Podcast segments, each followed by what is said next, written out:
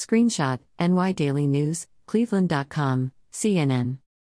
New York City reached a $3 million settlement with the family of Kheil Coppin, a teen fatally shot by the NYPD in 2007, per the NY Daily News.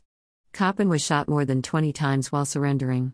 Just moments before, he had been holding a hairbrush which the police mistook for a firearm.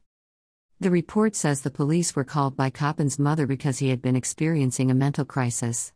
Authorities claim Coppin threatened the officers, saying he had a gun when, in reality, it was just a black hairbrush. More about his case from Pix 11.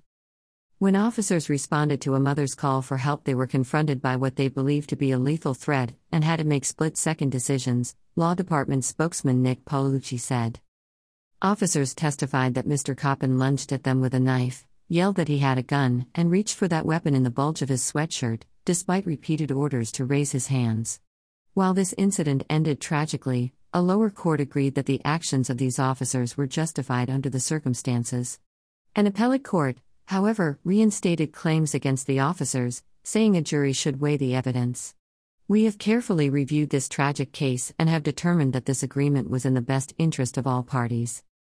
Coppin's mother sued, claiming there was no rational excuse for shooting at Coppin when he was unarmed with his hands in the air. Arguably, there was no rational excuse all the other times a black man died over an officer's inability to differentiate a miscellaneous object from a firearm.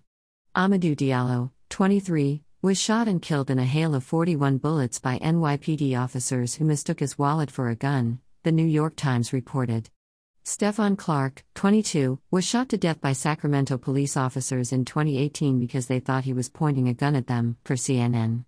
It was a cell phone. Casey Goodson Jr., 23, was fatally shot in the back by sheriff's deputies while holding a Subway sandwich and his house keys, per Vice News. Geo Media may get a commission.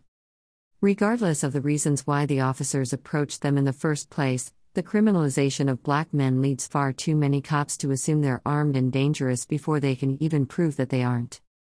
This content was originally published here.